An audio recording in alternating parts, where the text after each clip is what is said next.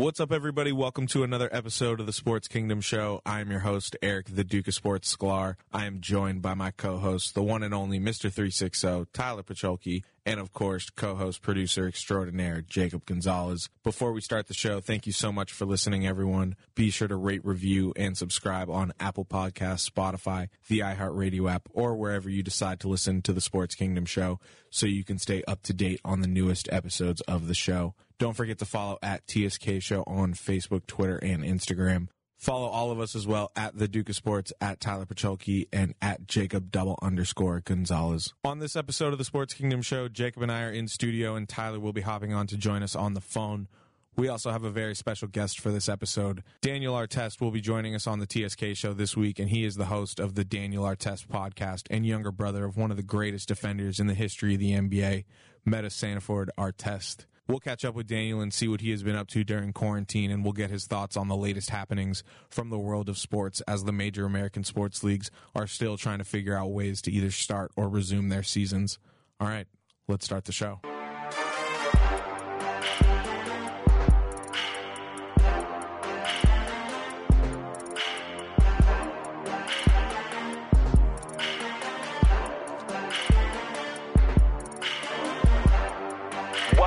To the sports kingdom. Sports kingdom. Welcome, welcome you now for the sports fans. Welcome you to the sports kingdom. Sports kingdom. Welcome, welcome you to the sports kingdom. Sports kingdom. Sports kingdom.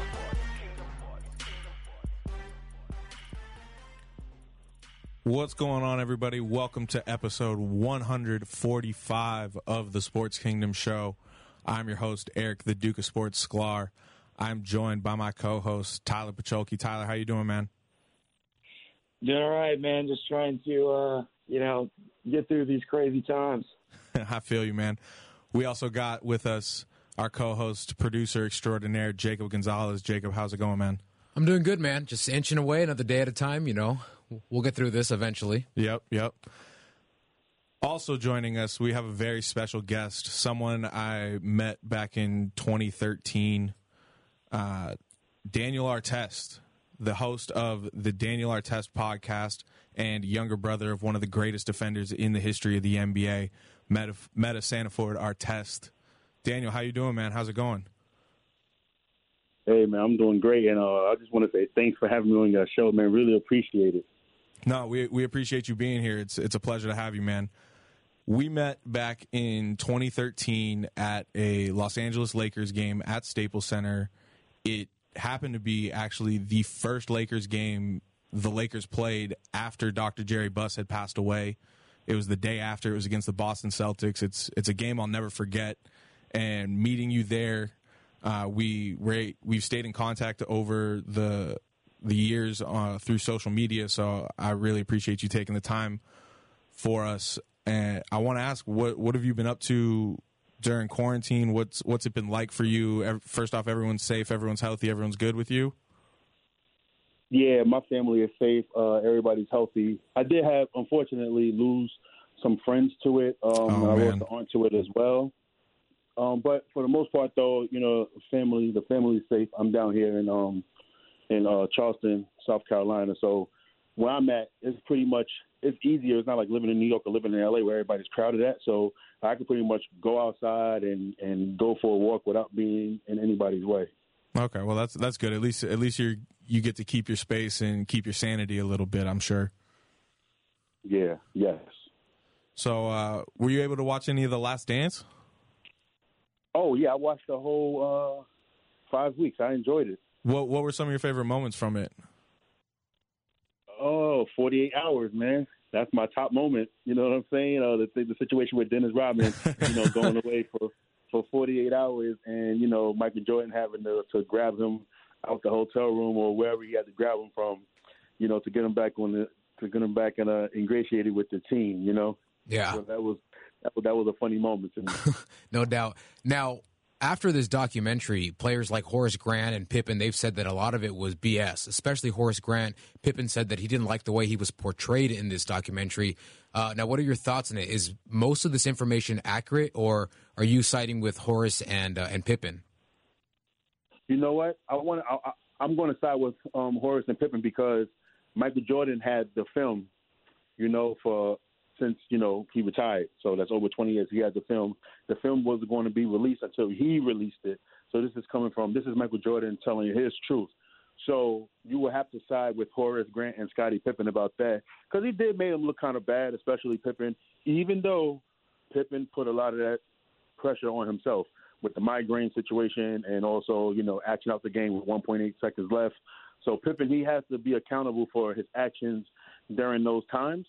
But I wouldn't say it's I wouldn't agree as well that it's BS, but I would side with with um, Horace and and Scottie about it. You know them not being uh, fairly uh, portrayed. Yeah, well, there was also news too that that recently came out that Jordan that there's tapes of him saying that he specifically did not want to play with Isiah on that dream team. But in this documentary, he comes out and says, "I have nothing to do with that decision." Yeah, that's just Michael. Uh, you know, covering his own butt. Even Yeah. though, like you said, there tapes out there. I, I, I heard the tapes, of course. We um we heard it during the Dream Team um documentary when it was like uh you know no Isiah questions. We we know we know what it was, man. You know what I'm saying? Um, with the the, the relationship with Michael Jordan and Isiah Thomas, it, it was a competitive relationship. You know, they they find they they're going for championships. You know, it's just like how with Isiah Isiah and Magic, they was best friends all the time until it's time to win championships, and then like you know, it, it, it's, it's the the the tone, the temperature gets a little bit hotter. You know what I'm saying? So like, I understand. You know why Isiah Thomas was how he was. He wanted to win, and he also wasn't getting the same kind of respect.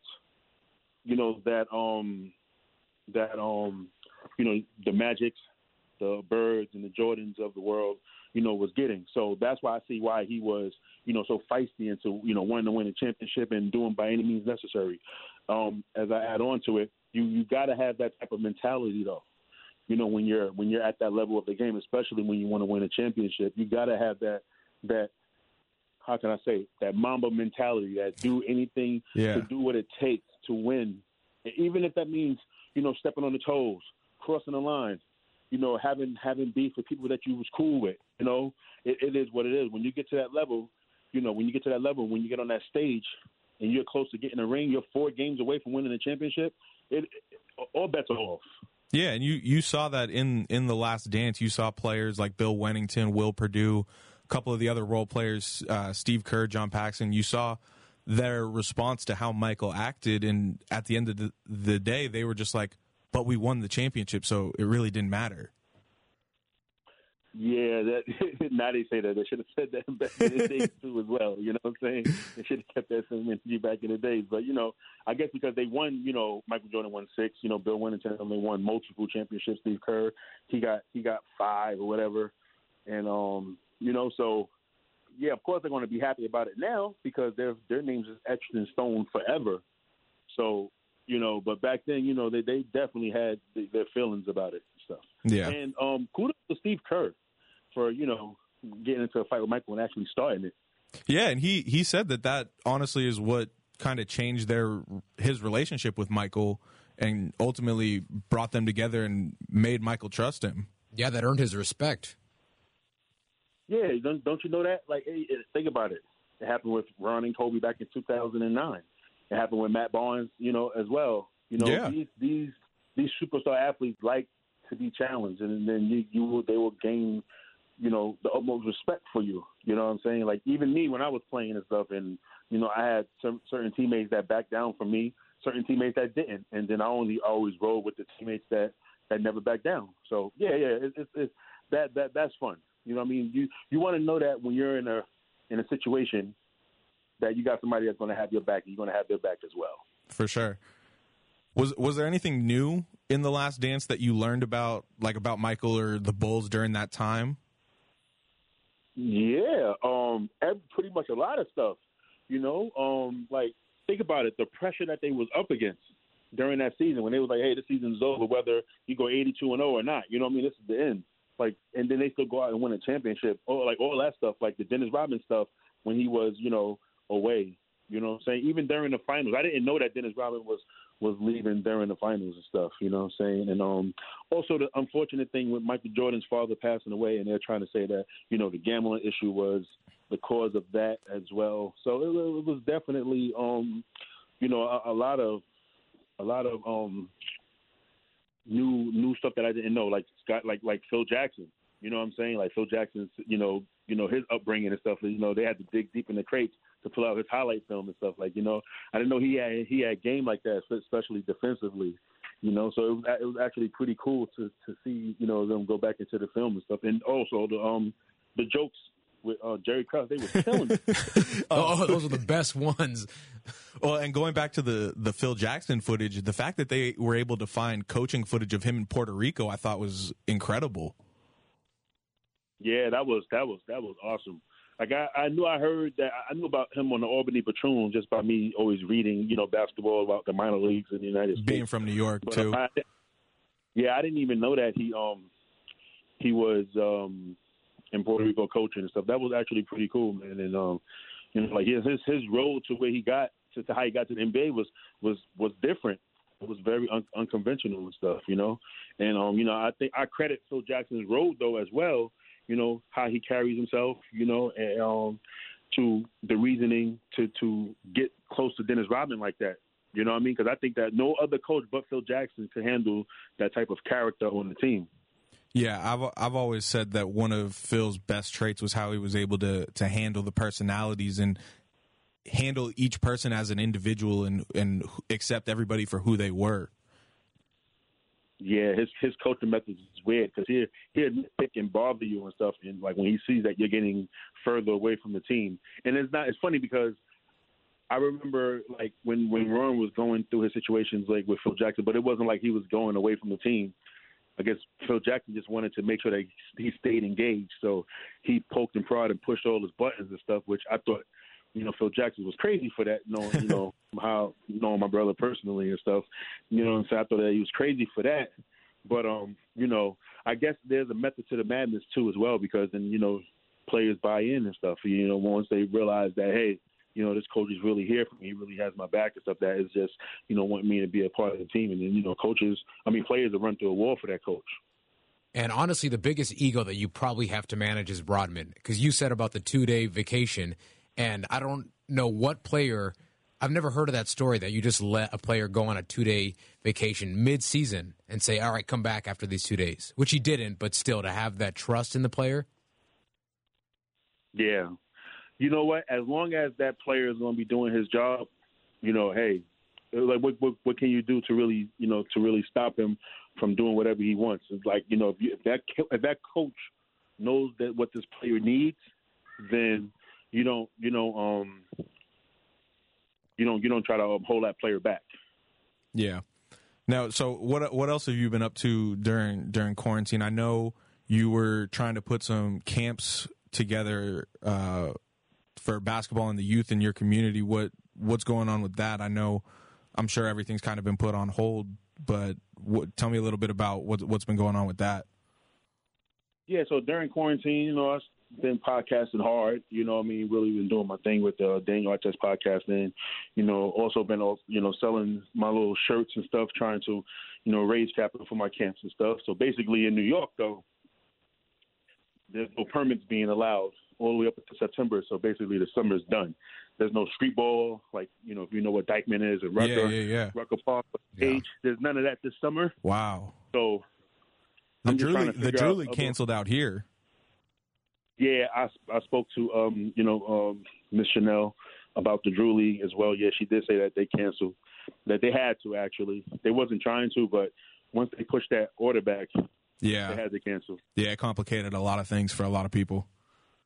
Yes, it sure did, man. But you know, like you gotta you gotta figure it out. You know what you're gonna do during this quarantine, like how you gonna grow. You know, like you you can you can sit and wallow in sorrow or whatever, or you can just you know figure it out. You know what I mean? I just look at the quarantine situation as 99 problems, and then I just have to find 100 solutions, stay ahead of the game. There you go. That's a good way to put it. So what Yes, what were you doing when the NBA season got suspended back in March? Oh, I was actually watching one of the basketball games and stuff, and you could kind of sense the rumblings, like even like during the game, and it was weird. It was like a weird feeling. And then like once um you know they announced it, we was just like in shock to be honest. And um, you know, it was just it was just pretty much pretty shocking that they just canceled the whole the whole season or suspended it rather. You know, it was just like something that we never listen. We never been through this before, okay? You know, we've been through a lockout, two lockouts or whatever, but we never been through something like this. So it was just all brand new. It was all shocking to me. Yeah. Do you think the the NBA should resume the season? We've had multiple conversations here on the TSK show with myself, Jacob, and Tyler. We were against the NBA resuming the season because we were of the mindset we didn't want to mess up two seasons. We'd rather cancel this season and make sure that nothing happens to next season and next season starts on time. But clearly, from what we've seen, the NBA is hell bent on resuming the season and, and finishing out the year. Um, it just depends. Like if the NBA doing their due diligence, players are getting tested, and if they come back, you know what I mean, as healthy enough to play, I think I think they should, you know, resume the season. Um, I'm against it with y'all too as well, but you know, I'm just gonna, you know, just to say, hey, man, if this is what y'all want to do, you know what I mean? We, we all basketball fans. As long as y'all doing the right thing as far as testing and stuff, you know, the players don't care about that. They're trying to rush to come back, but the players got to understand too as well. Like, hey, man, listen, y'all can harm other people because you could have the corona or COVID or whatever they call it. You can have it and not have the symptoms, but you know, somebody else that has an underlying issue with their with their body, you know, I mean, can get it from you. So, you know, what I'm saying, I, I think that they shouldn't rush back, but if they if they're going to come back, then just make sure you just cover all your bases. Do you think it, it's fair? Like, let's say the the NBA does come back. Do you think it's fair to teams that aren't playoff eligible to just end the regular season and go right into the playoffs, or do you think that there should be like some regular season games to kind of ramp them up and then move into the playoffs? Yeah, I think that they sh- whoever's in range of the playoffs, they should finish the season. Now, whoever's not in range, they should just, you know, might as well just not go to Orlando or Vegas or wherever they want to have it at. Let the teams get a chance to make it to the postseason. That the teams that want to play and stuff, you know. I think that like Portland, or we got Portland, New Orleans, and um, Memphis. You know, what I mean, they're all um, trying to get that A spot. I know, I think Memphis is actually in the A spot, but yeah, you know, New Orleans is trying to make a push. You know, Portland is right there with them. So yeah, give give them a chance. Did you see what Damian Lillard said yesterday? Basically, coming out and like if if the Blazers don't have a a chance to make the playoffs, and they say they still have to play the games, that he's not going to play, but he'll sit on the bench and support his teammates. I mean, I, I I agree with that. He could, you know, and also he's going to not risk injuring himself. Yeah. So yeah, like I said, why, why play? Why play if if if you're not ready? If you're not going to go to the playoffs, you shouldn't play. Yeah, I agree with that. Now, now the NBA they are trying to to come back. They are taking the steps, and one of the steps is focusing it on Disney World in Orlando. How well do you think that could work out for the players? Because it just recently came out today saying that they will allow family access as well to join some of these players at the facilities. Yeah, I, I heard about the family access, but I know they'll keep them in a bubble. I, I think that they won't let the family like you know go wherever they want to go and stuff. Um, I think Vegas should be should be a better option though because you know they said that I think one of them hotels said they'd give them the whole block. You know what I mean? So they can have their bubble. They they like they can go shopping. They can do what they got to do without being outside, without being near the public and stuff.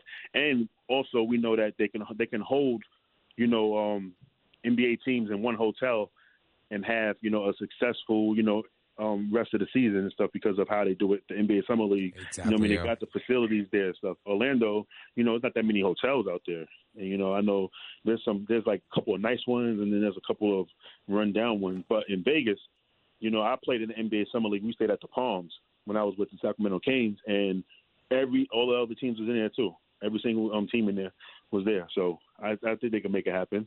It should happen in Vegas, not in Orlando, though. I think the reason they're they're going with Orlando is obviously the Disney, ABC, ESPN connection and the television rights. So I think it's kind of scratch my back, scratch your back kind of situation. Yeah, I agree. But what about uh, TNT? Yeah, that's true. That's true. maybe maybe Tyler Perry can build some basketball courts at his uh, uh, production lot in Atlanta, right next to Turner.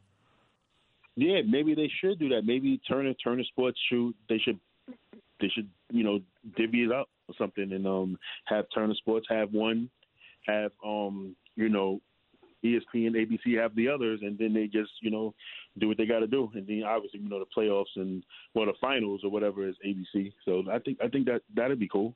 Yeah. Now, it for the playoffs, if there are playoffs, they're they're talking about maybe doing a straight one through sixteen seeding, and I know the league has been wanting to try and implement this in general uh, over the past few years. They they've kind of floated the idea out there. Now, with them trying to maybe squeeze this in during this time, do you think it has the possibility to to extend past and become permanent as a as a straight one through sixteen playoff, or do you think they should keep it uh, eight and eight from each conference? Oh, uh, please! I hope they go to one to sixteen. I, I please, I really hope they do that. I think it, I think it'll keep it more interesting, just because now you'll get a Western Conference team, just like the Lakers. They would potentially be playing the Nets. Yeah, exactly. Like, man, I, I'm all for it. To be honest, man, I'm all for that. They they do the one to sixteen, and then I hope they keep it permanent. That'll be fun. But if not, if they don't keep it permanent, at least for this, they should do the one to sixteen for this for this type of situation. What's going on here? Do you do you think that if if they were to like make changes to the playoffs, like a one through sixteen, or even like a, a thirty team March Madness style bracket to to finish the season, do you think there would be an asterisk on this year's NBA champion, or Nah, they they shouldn't put asterisk on the, on on this on this season at all. You know, they they, they it, this was an act of God type of situation. You know what I'm saying? Or a human cough. Who knows? you know, who knows? But you know, I don't think they should put any type of any type of whatever during this season. This is not a lockout. This is just an unforeseen event that happened. You know, I mean, nobody knew this was going to happen. Nobody knew that it was going to spread and um how, how it spread. And and you know what? While we're on the subject, I don't. I think that people shouldn't even blame Rudy Gobert for the stoppage of the season. You know, who knows if maybe Donovan Mitchell gave it to him. You know, yeah, Which And initially he was he got the most slack because of what he did at the press conference. Exactly. But think about this though, like what about on social media when everybody was saying it was it was a hoax and all this other stuff. Right before that, everybody was saying that this whole corona thing was a hoax and blah blah blah blah blah. Then Rudy Gobert is like, you know, he's he's touching the mic, he's doing what he's doing to show like some some strength. Like, yo, you know, like don't worry about it, it's nothing. But then he just he just caught the short end of the stick. But all right, if he got it from the microphones, then that means the reporters are, are they, do, have we heard of any reporters that got that contracted it? I, I didn't hear any news of anybody that contracted it in that in that press conference. You know, not from that one specifically, but yeah, no, it's a lot of people didn't really start taking the virus seriously until sports got shut down. Yeah. Once the NBA shut it down, then it, it, it, it ratcheted it up a lot. You know, it, that was that was like a, a crazy night. Yeah. So all right, let's let's transition now a little bit. I want to talk about your relationship with you and your brother. What was it what was it like growing up with Metta and when did when did you kind of know or realize that that he was kind of trending towards going to the league? Well, I remember he went to five star camp one year, and um, at five star camp, it's like all the All American camp. It's like all the top players in the country go, and Ron went, and Ron was really ranked like 20, 22, 23 in the nation at the time. You know, pretty good player, but still, you know, not up there with the top guys. And then they played this one on one tournament. It was Elton Brand. It was Chris Burgess. Chris Burgess actually was ranked number one in the nation at the time and um, there was a couple other players. Ron ended up winning the one-on-one tournament, beating Elton, beating Chris Burgess, beating Shane Battier, and um, you know, and he just skyrocketed after that. You know, um, I didn't really think about Ron, you know, going to the NBA though, till about maybe like when I started hearing the draft reports and stuff. You know, um, I would call teams and like, hey, you, you know, like I would call teams and be like, hey, uh, you thinking about picking up? I used to collect call teams. It was funny. And when you thinking about picking my brother or whatever, all the top teams and stuff. And then um, it was still didn't hit me. And then when we got to the draft, he was invited. It it, it still didn't hit me until they called his name at 16, and then it's just I was just like, oh wow, this is crazy. like, like he really like you know he made it. What what was You it know, I was young back then. I, I was young back then, so I, I was still I was still 16 years old at the time. Oh, wow. I, I was still like, yeah, naive and stuff about that. What what was it like growing up in Queensbridge with him and trying to work on your games together, like training together in in the summers, I'm sure, and and just growing up together. But we rarely trained together, to be honest. We really started training together when he got to the pros. Um, like our seasons ran parallel, and you know he was always going because he was playing AAU, and they traveled the country all the time when he was playing AAU basketball with Riverside Church. You That know, was- so That's the one with Elton Brand and Lamar Odom, one of the, one of the greatest Yep. AAU teams of all time.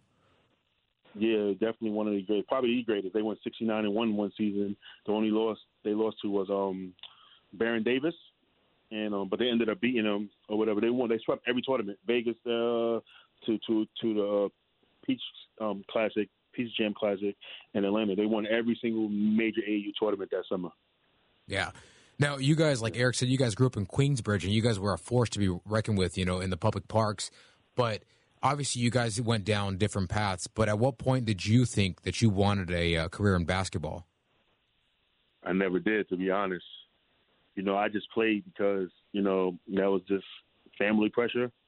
You know, like when people will be like, "Hey, man, if you don't play basketball, you're not going to be nothing." You know, you got to be a brother. So it was just something that I was like kind of forced into, but I was always in the shadows and stuff like that my entire life with it. And so I always I I, I try I tried my hardest and to to get out the shadow and stuff, and it put a huge chip on my shoulder. And but when it didn't happen, it kind of it kind of broke me like mentally. Yeah. Now, it's funny that we mentioned The Last Dance and you mentioned Rodman. And in that documentary, he says how he studied the art of rebounding. Now, you're a pretty great rebounder yourself. Is there anything that you could relate to what Rodman saying? Yeah, I related to all that. I was, I was, that was that was amazing to hear. Yeah, but is there know, is there any specific tips that maybe you have versus his in rebounding? Well, I know that when people like I, I- I'm best at rebounding when somebody shoot corner threes. For some reason, because I know that I know where the ball is going to go. So like once once I, I let the guy get position, you want to get the inside position because I know the ball is going to go the opposite way. You know what I'm saying? So like I just I just you know I know where the shots is going to go, where the ball is going to um, get at once once a shot go up in the air, where where if he misses it, where it's going to go. So I always just make sure that I, I always just be in position and, and and have my motor going. So like if I have to fight for the rebound, I will because you know I play power forward and center, but I'm only six three, six four. So I have to make sure that I'm prepared to rebound at all times Yeah. because you know I'm I'm not that tall and I don't want to get dunked on. You don't want to No. end up on the wrong side of a poster. No one wants to get dunked on. exactly. But uh, but speaking of rebounds, today ironically is the 10 year anniversary of when your brother Ron he caught that pass, which would look like an air ball or was an air ball from Kobe in the uh, Game Five of the Western Conference Finals against the Suns. Now, can you talk a little bit about that? Uh, were you at that game and uh, and what that meant to you during that time? No, I want to ask y'all a question since y'all a Laker fan. Oh, what, was course, y'all, yeah. what was y'all what was y'all feelings like when Ron took them two badass shots though? Did y'all boom? Did y'all get mad at him? Let's come on, be honest. Let's go. Did y'all get mad at him?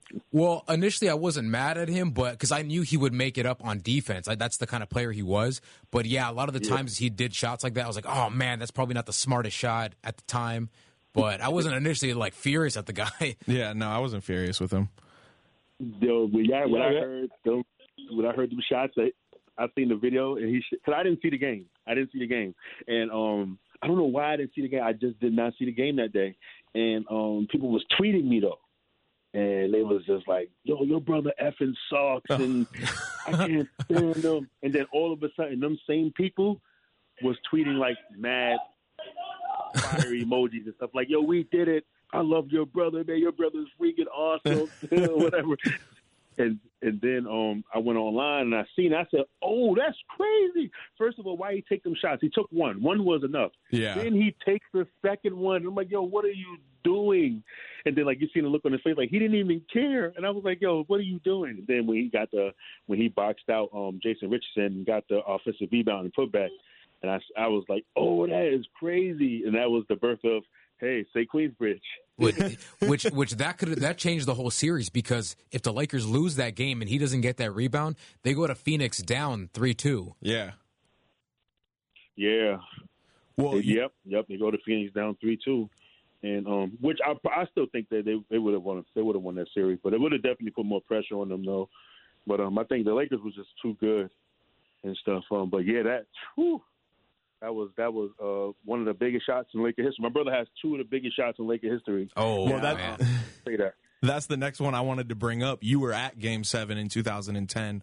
Uh, I've seen Oh, plenty. yeah. I've seen plenty of pictures with you and your brother after the game with the trophy. What was it like being there, and what was going through your head when Kobe passed him the ball?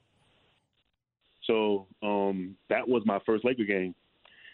You know, um, I didn't go to no Laker games that year because I was playing basketball myself, and um, so I from the from the jump, just getting out there was crazy. You know, and um, pulling up at the arena at Game Seven, then all the fans out there, they just recognized me. Oh, you there? You from Twitter? Uh, Ron? They was going crazy. I get interviewed in front of Staples Center. You know what I mean? So I, I go, I go in the game. I go to my seat, and the game started. You know, it's just tense. First ever Laker game. It had to be Game Seven of the finals, and like I literally was not watching the game. My hands, my head was in my hands the entire time because I'm just like, yo, this is crazy. Like this is it, you know. And then you know they go down. The funny thing was that when they went down 13, now here I am telling the crowd to relax. I'm like, don't worry about it. And that's, Lake- and that's the wrong thing to tell Laker fans. this, this, this yeah, exactly right. but the reason why I wasn't worried about that lead though, because the Lakers were still out rebounding Boston by a tremendous margin that game, but the Lakers just couldn't make their putbacks. You know what I'm saying? Because they was killing them on offense. But I'm like, watch when the game slows down. Once everybody nerves settle down, it's gonna be fine. And then they started just chipping away, chipping away, chipping away. The Fisher hit a big three. Then once you know Kobe started getting in range, hitting mid range shots and stuff. And then you know, you know once um you know, um, Kobe passed Ron the ball, and he hit the three. I ran over to Ray Allen's mom's, and I was like, "Yeah, dead." I gave it a, I gave it a Mario Elie cutthroat kiss of death, Oh, or whatever. I was like, "Yeah, dead." Right to Ray Allen's mom's, man. That's so horrible of me. That's crazy. Wh- What's funny because you mentioned the rebounds. Kobe had a, a poor uh, game offensively. He shot very very poor, but in that moment he trusted Ron to make that last second shot because he he drew the double team on Pierce and Pierce was late on Ron. Yeah, that's that's that's bad coaching on Doc Rivers' part. Listen, Ron may not be the most amazing three point shooter or whatever, but he's in the league, and at that time he was in the league for what ten years. He can hit an open shot or whatever, like you know, For like sure. any NBA player can. It's once they set their feet, it, it, it's, it's just like okay, it's going in. You know what I'm saying? So that was just bad. Mean, I enjoyed it that it was on Paul Pierce because Ron and Paul Pierce, you know, had those battles, and I was also glad that out of the seven game series they had, Paul Pierce only had two good games, and Ron just bottled them up the rest of the series. Now, if Ron was on that other Laker team in 2008, then I think the Lakers would have been three peats, three peat champions, and that was the only Yeah. reason why I felt like Boston got over because we always thought talked about that. Yo, Ron, yo, you got to go. You got to figure out how to get to the Lakers, yo, because this team right here, perfect for you. You know what I mean? And um, we we always talked about that. So yo, you got to figure out a way. I mean, I know you want the money or whatever. I, you know what I'm saying? They ain't offering you no big money. You know what I mean? If you got to go to the Lakers, just figure it out, man, because that team's perfect. Well, and, is it, look, and it, it works. isn't the story that Ron came to Kobe in the shower after the loss in 2008? Yeah, that's true. That's a true story. Um, yeah, that was crazy. I didn't know about that. Till, um, I read about it, and I was like, "Oh, okay." So he's just doing that now. I was like, That's different, you know. Well, it adds on to the, the It's like law of Ron. it's like you said earlier when talking about the the Mamba mentality and what happened with how Matt Barnes came to the Lakers, how your brother came to the Lakers. Kobe always said, "If you're crazy enough to fuck with me, you're crazy enough to play with me." Yeah, yeah. You know what's so funny? You know, meeting Kobe and being around him for those years, man. He's a really nice guy. He's not what everybody say he is, man. That's just an on court thing, but off the court, really nice guy. I remember when I was trying out for the um, summer league team for LA. I was trying out. You know, I mean, I was there with Adam Morrison at the time. He was on the team and stuff, and um, you know, it was. I pulled him to the side, asked him, "Hey, can you shoot me some footwork drills working in this triangle offense?" And he did it. You know, that was actually really cool. You know what I mean? And um, there's always love when I seen him and stuff. Like you know, um, always talking about you know basketball, asking about the family and stuff, asking about my kids and stuff. You know, what I mean, I used to mess around and play around with um, you know, with, with the Gigi and uh, and all the other kids and stuff like that. You know, the wife was always nice, and um, you know, it, it was just like it was just crazy. Like he didn't get his appreciation to after he retired. I wish he would have showed that other side of him you know what I'm saying, more when he was playing because he was actually a really, really nice guy. And um, to know that he's not, that's crazy. I'm gonna say the sentence. To know that he's not here Yeah, anymore. It still doesn't feel That's real. Yeah. Yeah, No, you, Yeah, you, you hit it. You hit it right on the head because I got the opportunity to go to his basketball camp back when I was in high school, and it's it's crazy because you see his competitive spirit on the court, but when he's around the kids, showing them different things and interacting with the coaches and different teams, it's it's something you've never seen before. Because I also went to, to Jordan's camp, and he didn't really do that so much, but maybe that's because of the iconic you know uh, background he had. But Kobe was really interactive with with all of the the campers there, which I thought was really great. yeah, man. Um, it's just it's just rough. Yeah. That that oh, it's, it's it's really rough. And sometimes I still think about it. I just be like, like, damn, like it's for real. Like maybe I'm like, damn, maybe he's like. Sometimes I feel like he's just in the studio writing his books and stuff. He's just in the studio grinding and stuff, writing his his Wizenard series and stuff. Yeah. And then it's like he's he's gone and his daughter's gone and you know rest in peace to everybody else that was involved in that tragic incident that day too.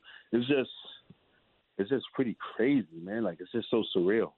Yeah, no, definitely. It it it still doesn't feel real. I'm I'm in the middle of actually reading uh, his bio uh, his biography written by Roland Lazenby, uh, Showboat, and it's just crazy to to read it and know that he's he's not here anymore. It's it's crazy. But Yeah, yeah. transitioning to a little bit lighter note, I don't think I've ever asked you this. How did you become a San Antonio Spurs fan? Ooh, see, that was one of my questions. Is that is that true? First and foremost. Listen, um, there's a report. You can just type in Daniel Artest Spurs, and there's a report that me and Ron actually had a falling out. You know what I mean? Because when the Spurs played the Lakers. Yeah, man. Yeah, yeah. It was an, it was an L.A. Times article, right? Yeah, the LA Times article. Yeah, but we didn't really fell out. We just stopped talking for a little bit. Yeah. So. My whole thing is this: I want you to do your thing. I just don't want you to win. That's all. It's all right. It's been like that since before he got in the NBA. When he when he played against the Spurs the first time he got to the league, I had a whole Spurs uniform on with um there was a warm up with Ron's jersey underneath. That's Like, so you know? funny. Yeah. Um. How I started liking the Spurs though, like I'm a big I'm a big Hakeem Olajuwon fan, so that was my player at first. And you know what I mean? I, I study Hakeem Olajuwon's footwork all the time. That was my that was like my favorite, my favorite, favorite, favorite player. But I also heard about Tim Duncan. You know what I mean? Coming up, you know, in high school and everything, I heard about him, reading stories and stuff, right? So it really basically started with Tim Duncan at Wake Forest because he came with all his height. And then when he played his first game in Wake Forest, he didn't score and stuff like. And then you know people was like, oh, whatever, you bum, whatever. So I just started following Timmy across the years and stuff. So it's basically because of Tim Duncan, basically, um, and also New York City legend named Lloyd Daniels also played for the Spurs too. So I was always like, you know, always follow the Spurs and stuff. When he when Lloyd Daniels was on the Spurs, I always, you know, follow basketball. I've been following basketball since I was a baby. So, you know, I always I always followed it. And then when I seen like my favorite player, you know, Wake Forest, Tim Duncan got drafted to the Spurs. That was that was my team. But I was never a fan of a team up until then. It was basically like Hakeem Olajuwon, pretty much was like the guy. Damn. So Yeah. the Knicks, the Knicks never had a place in your heart at all. No way. Well, if you're gonna like one Spur, it's got to be Timmy. yeah, you got yeah. Like I just like like how he approaches the game. His footwork was was wi- was way beyond his years. He came in ready to go, and um and I just always thought that he played like Hakeem to me. You know, Hakeem was more fluid, obviously, but Tim Duncan had the same type of skill, and that was that that's what uh, I was drawn to. Just the just the skill. I used to just go work out on his look at his moves and stuff. And I I remember when I when I was in junior college, you know, I mean, I started mastering the bank shot and stuff. So I would just say I was just yelling Timmy when I shoot, going up the glass games and stuff and things. So yeah, man, like Tim Duncan's that that's the guy right there. Yeah, it wasn't flashy, but it was consistent though. That's all that mattered. Exactly, and um, and that's why when people would be like, "Yeah, this was the Kobe era," I'm like, "Hold on, hold on, now, come on, this is Tim Duncan." They share it. They got to share this era. Yeah, Kobe went back to back. You know, two different. Well, he went he three-peated once, and then he went back to back the other. Tim Duncan never went back to back. But at the same time, it's just like you know, it's just listen. Him and Kobe. They at the end of the day, him and Kobe came out even on the championships. Tim Duncan got one one MVP to him. You know what I'm saying? One more Finals MVP. It's like, come on, man. Like this, they got to. Share, I think they got to share the error, and you got to blame the Lakers too because they wasted five of Kobe's amazing years in the league when- Yeah. when they wasn't good. You know what I'm saying? And I'm not going to bash Smush Parker because that's my former AAU teammate. We don't bash Smush, um, Smush Parker. You know what I'm saying? So I know how y'all feel about him. I I mean, know how y'all listen, at the, about eh, here's my thing. At the end of the day, when people say that like NBA players suck or like they're trash or they're a bum or whatever, you got to you got to put it in perspective. It's like, no, these guys aren't trash or bums. It's like they will whoop anybody walking on the street. They're just talking in comparison to to, the their rest of the league. to their peers in the league. So, Have but you ever I, heard of an NBA player named Gary Forbes? Gary Forbes, The, the the last name Yeah, he- Forbes sounds familiar. All right, so Gary Forbes played, you know, what I mean, he played in the NBA, played with the Raptors for a little bit. I forgot what other teams he played for, but in the summertime, you know, he's from New York, so he, he played in this uh, league called Pro City. It was an indoor league in New York, and he scored 78 points.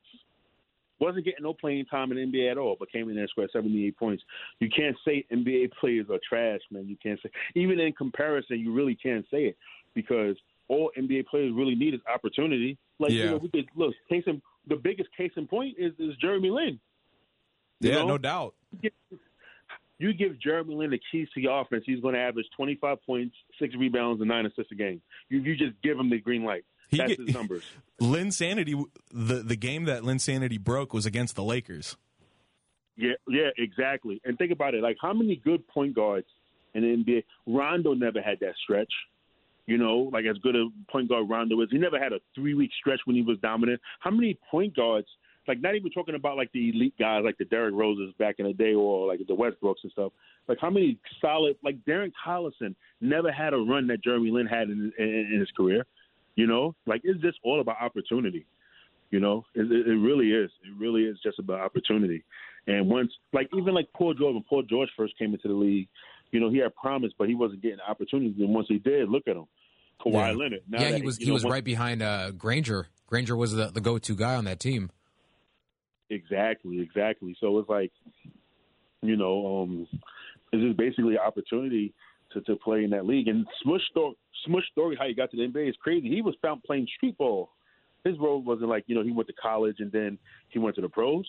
No, he went to college and then you know he he was gone for a little minute. Then he plays she plays street ball and then he gets discovered and then that's how he got to the NBA. So I think that you know people if people really knew how he his path, they were respected that this man was literally found on the street at this basketball court called the Cage in the middle of the village in New York. That's that's where Smush Parker is from. He's from there, the village. If you ever heard of the village or whatever in New York City, Yeah. that's where he's from. You know, and um, so his road was. That's why everybody in New York respects it because his road is different, and it's always about good opportunities. Like another guy named um, Sundiata Gaines, the guy from Utah. Oh, yeah. Oh, I remember against him. He hit a shot on uh, on Cleveland, right, against LeBron. Yeah, yeah, yeah, so I remember him. his A deep three pointer. Exactly, the game winner. Me and Sundiata Gaines, Smush Parker, Lenny Cook, we all played in like same AAU team stuff Oh too. wow. Yeah, Okay. like you know, we had we had a team. We had um yeah, we had a nice little team. All and stuff. Tyler, you Yeah, still but- there? Yes, sir. You got anything for Daniel? Man, I mean, I was just I was just kind of just soaking in all the info, you know. Um, it, it's it's cool stories hearing this because I was such a big I was such a big Ron fan growing up. Like, I mean, on the show we've talked about, you know, building our all-time favorite team, and I'll take I'll take Ron, you know, over anybody any day. And uh, it's cool just hearing these cool hearing all these stories. Um, yeah, man. I I don't you know I I remember I you know I was always curious. It's like this is kind of pre uh, social media, but like you know the backlash that he took from uh, from the malice was always you know I was always just so defensive of him with that. How was all that you know kind of dealing with you know I'm sure people were just kind of talking bad on him. You know it was a different day. It wasn't in your face, and you didn't have the ability to kind of like reply instantly like you do today. Yeah, um, the Malice situation, I feel like is more of a human reaction. I, I'm sure if somebody just randomly throws something in your face, you're going to react that way too. I just feel like anybody would react that way. You know, I, I, like you know, I guess because it was on the national stage, and you know, it happened that you know, um, David Stern, rest in peace, he had to make an example out of Ron. I thought that the example was too much. I thought that he was going to. I I remember when I was talking to Ron about it. We was talking about it right after it happened too. I, I remember it, and I'm like, yo, they probably gonna give you like damn near 30 games. He's like, yeah, I know. Mad shots when they when they laid the law down against him. I'm like, Yeah. damn. Yeah. That was No, crazy. absolutely. But they had to I'm- do that. They they had to do it. No, I'm with you, man. I mean, that's exactly how I feel. I I play with, you know, myself. I play with a lot of passion, a lot of intensity, and you know, it's a battle, especially at the pro level. So, you know, I never really, you know, blamed him or thought less of him for his reaction because, like you said, that's a human reaction, and he was definitely made an example of, uh, which was completely unfair. It was that was just a great, you know, a crazy moment because I, I I thought like he was on an MVP caliber trajectory that year because he, you know, defensive player of the year, and he was averaging like 24 or 25 a game to start that season. You know, that Yeah. was a big time season in his career, and you know, it's a big moment. Yeah. I thought like you know they probably would have they probably would have got past Detroit. You know what I'm saying, and got and got to the to the finals or whatever and stuff. You know, but that Pacer Yeah, team wasn't yeah. ready though. They they was always beefing with each other and stuff. You know, what I mean, I know statute of limitations or whatever. But I don't I don't I don't I don't really care. But there was a lot of issues on that team. You know what I'm saying? They could they they could have beat Detroit in 2004, and they probably could have ended up the way the Lakers were. You know, especially the chemistry issues. They probably would have won the championship that year too. You know, Yeah. and um, like it was it was it was just it was just crazy, man. How that team was just fractured. Yeah. Because, you know, J- Jermaine O'Neal is the man. But Ron, you know, he's the man too because he's out there doing all the dirty work and stuff, and he wanted the same type of respect or whatever. So it was always a clash between Ron and Jermaine, and they never got it Yeah. right, man. It was just it was just really good to go sixty-one and twenty-one. You know what I'm saying? Which is one of the least least spoken about sixty win teams ever.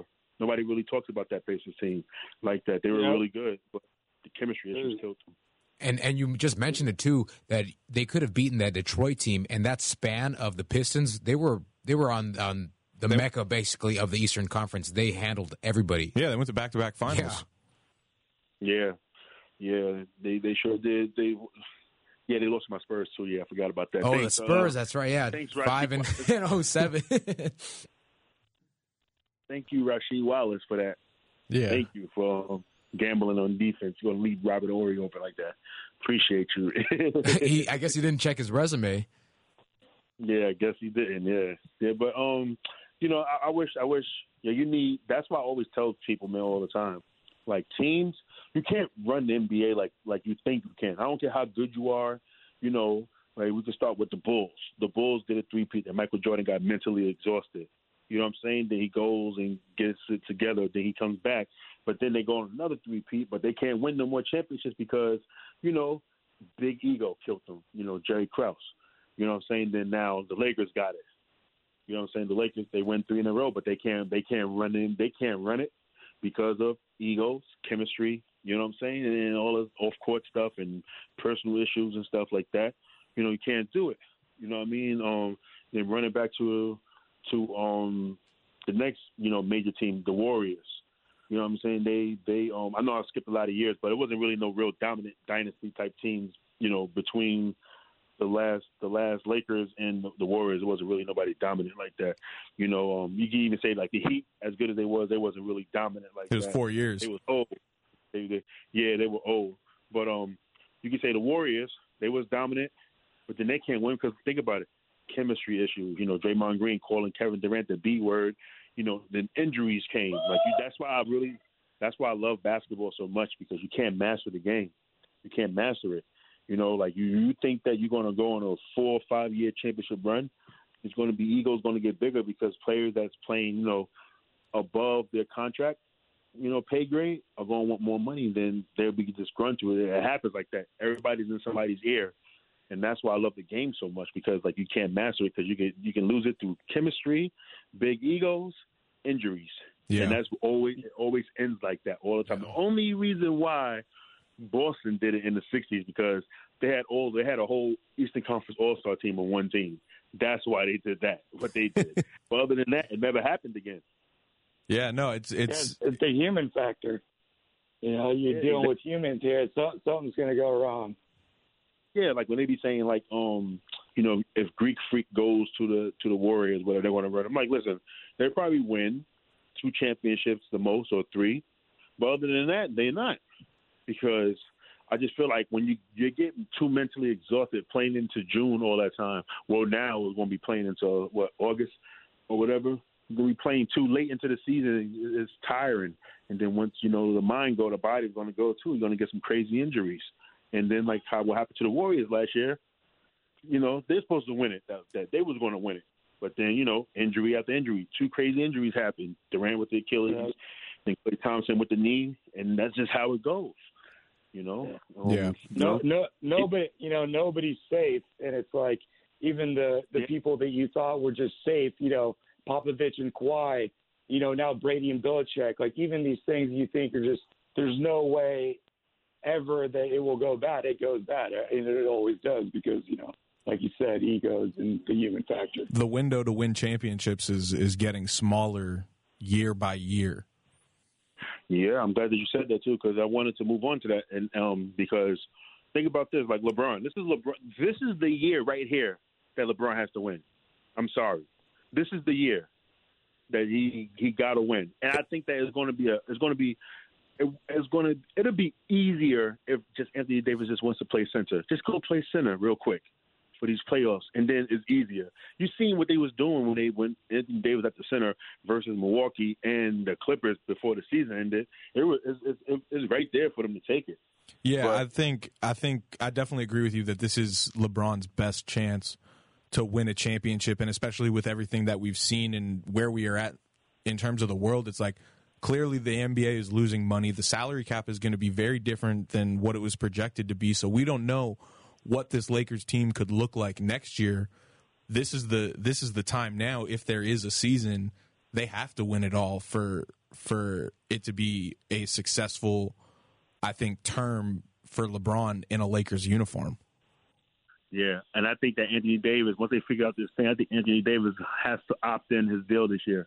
You know, and I think that the NBA works in LeBron's favor when it's, you know, when it's not that many All Stars on one team. You know what I'm saying? Because it's hard to stop him, and that's why the Warriors went to go get Durant because after you know the Warriors after the Cle- after Cleveland won that title, it looked like LeBron was going to go on that that streak and win a couple more championships, and then they just get Durant.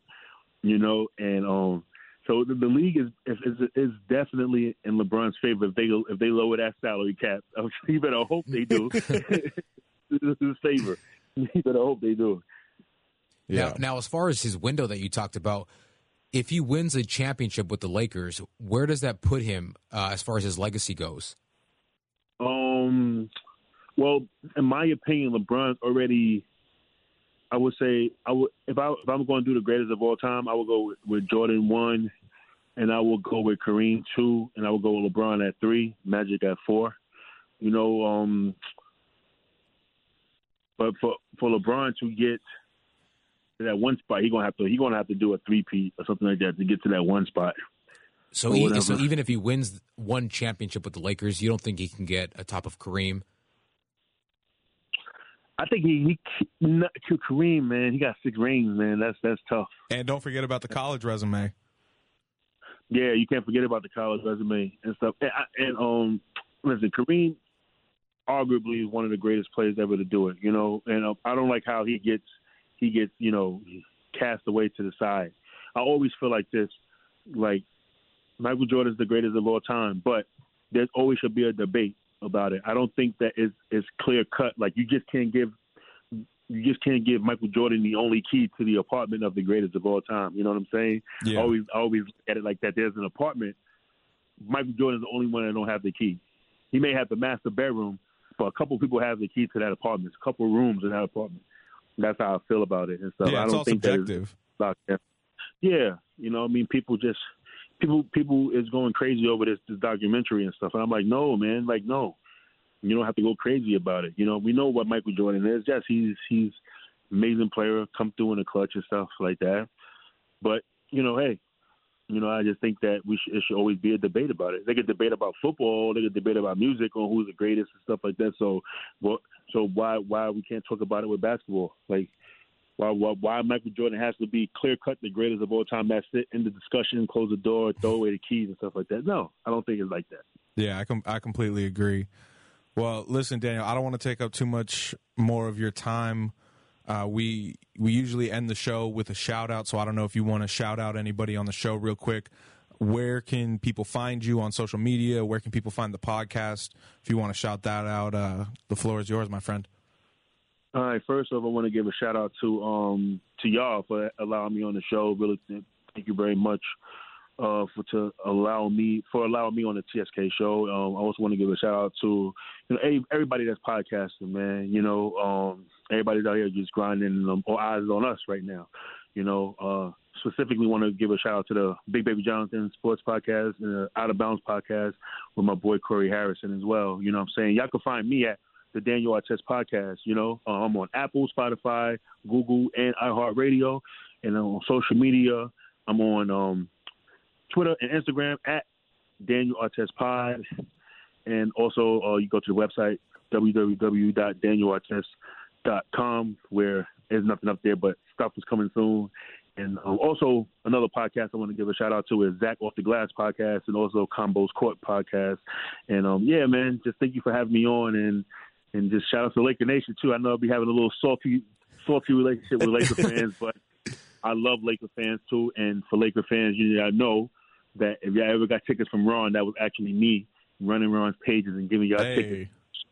there you Let's go. Yeah. All right, Well, Dan, it was a pleasure having you on. Thanks, man. Appreciate it. Jacob, Tyler, you guys, yeah. you guys got any shout outs before we get out of here? No, thank you, Daniel, man. It was awesome for you to come on the pod with us tonight. Uh, I appreciate it. Yeah, no problem, man. Yeah, so thank you so much for coming on. It was great getting to catch up with you after all these years. Good luck with everything on your podcast, the Daniel Artest podcast, and we hope you'll join us here on the Sports Kingdom show soon, man.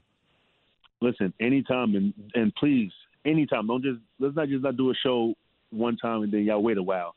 Anytime y'all want me on the show, we could talk about basketball. Y'all can come on my show and stuff. I also go live on um on Facebook and um YouTube and Periscope as well. You know, I've been doing a lot of live shows, and um, you know, it's it's it's, it's, it's fun. You know, so yeah, anytime I'm gonna hold y'all to that too. Oh, of course, Hold yeah, yeah. Hold us, hold us accountable. The the door is always sir. open, my friend. So with that, that wraps up this episode of the Sports Kingdom show. Be sure to rate, review, and subscribe on Apple Podcasts, Spotify, the iHeartRadio app, or wherever you decide to listen to the Sports Kingdom show so you can stay up to date on the newest episodes of the show. Don't forget to follow at TSK Show on Facebook, Twitter, and Instagram. Follow all of us at the Duke of Sports, at Tyler Pacholke, and at Jacob double underscore Gonzalez. And follow Daniel at Daniel Artest Pod on Twitter and Instagram. We appreciate you all so much for listening. Stay tuned for the next episode of the TSK Show. Peace.